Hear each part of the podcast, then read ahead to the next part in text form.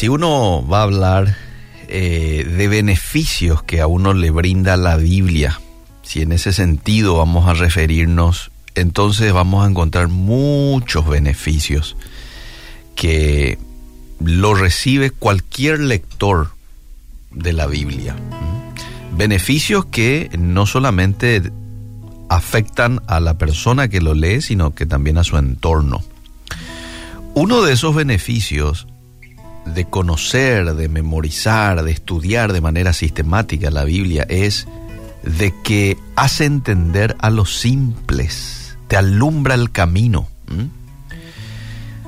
Vos sabes que esto dice en el Salmo 119, 130. La exposición de tu palabra hace entender a los simples. El que conoce la Biblia, amable oyente, es una persona que tiene luz, que tiene capacidad de distinguir las cosas para tomar la mejor decisión. Yo no sé si recordás las palabras de Jesús, está en Mateo 7, cuando él dijo, cualquiera pues que me oye estas palabras y las hace, le voy a comparar a un hombre prudente que edificó su casa sobre la roca. Cualquiera que oye y hace estas palabras, sabemos que Cristo es la palabra de Dios hecha carne, entonces cualquiera que oye su palabra es prudente. Es prudente. Entonces ahí nomás ya tenemos un beneficio demasiado contundente para este aquel que lee la Biblia y más aún para aquel que lo practica. El segundo beneficio es de que la lectura, la práctica, la memorización de la palabra nos hace bienaventurados. Santiago 1.25 dice, el que mira atentamente a la perfecta ley y persevera en ella, éste será bienaventurado en todo lo que haga. Qué interesante. Dice en todo lo que haga. ¿Quién, quién va a ser bienaventurado en todo lo que haga? El que mira atentamente. Y no solamente el que mira, sino que el que persevera en ella. Otro beneficio de conocer la Biblia es de que nos hace prosperar, es decir, nos da la capacidad de prosperar, proyectarme, ampliar la visión, entender, poseer herramientas para enfrentar la vida.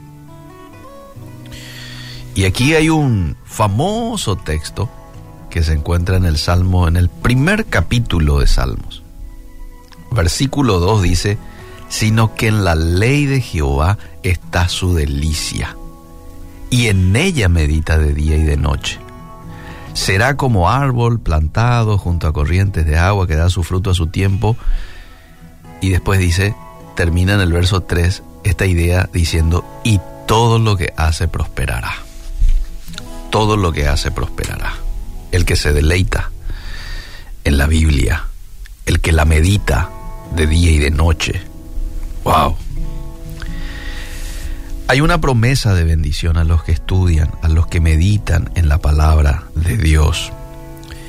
Eh, Josué 1.8 dice, nunca se aparte de tu boca este libro de la ley. Mira el, el, consejo de Dios para Josué, un hombre que estaba a punto de iniciar una tarea muy, muy importante y muy delicada a la vez guiar al pueblo de Israel rumbo a la tierra prometida, en reemplazo de nada más y nada menos que aquel que había hablado con Dios cara a cara, Moisés.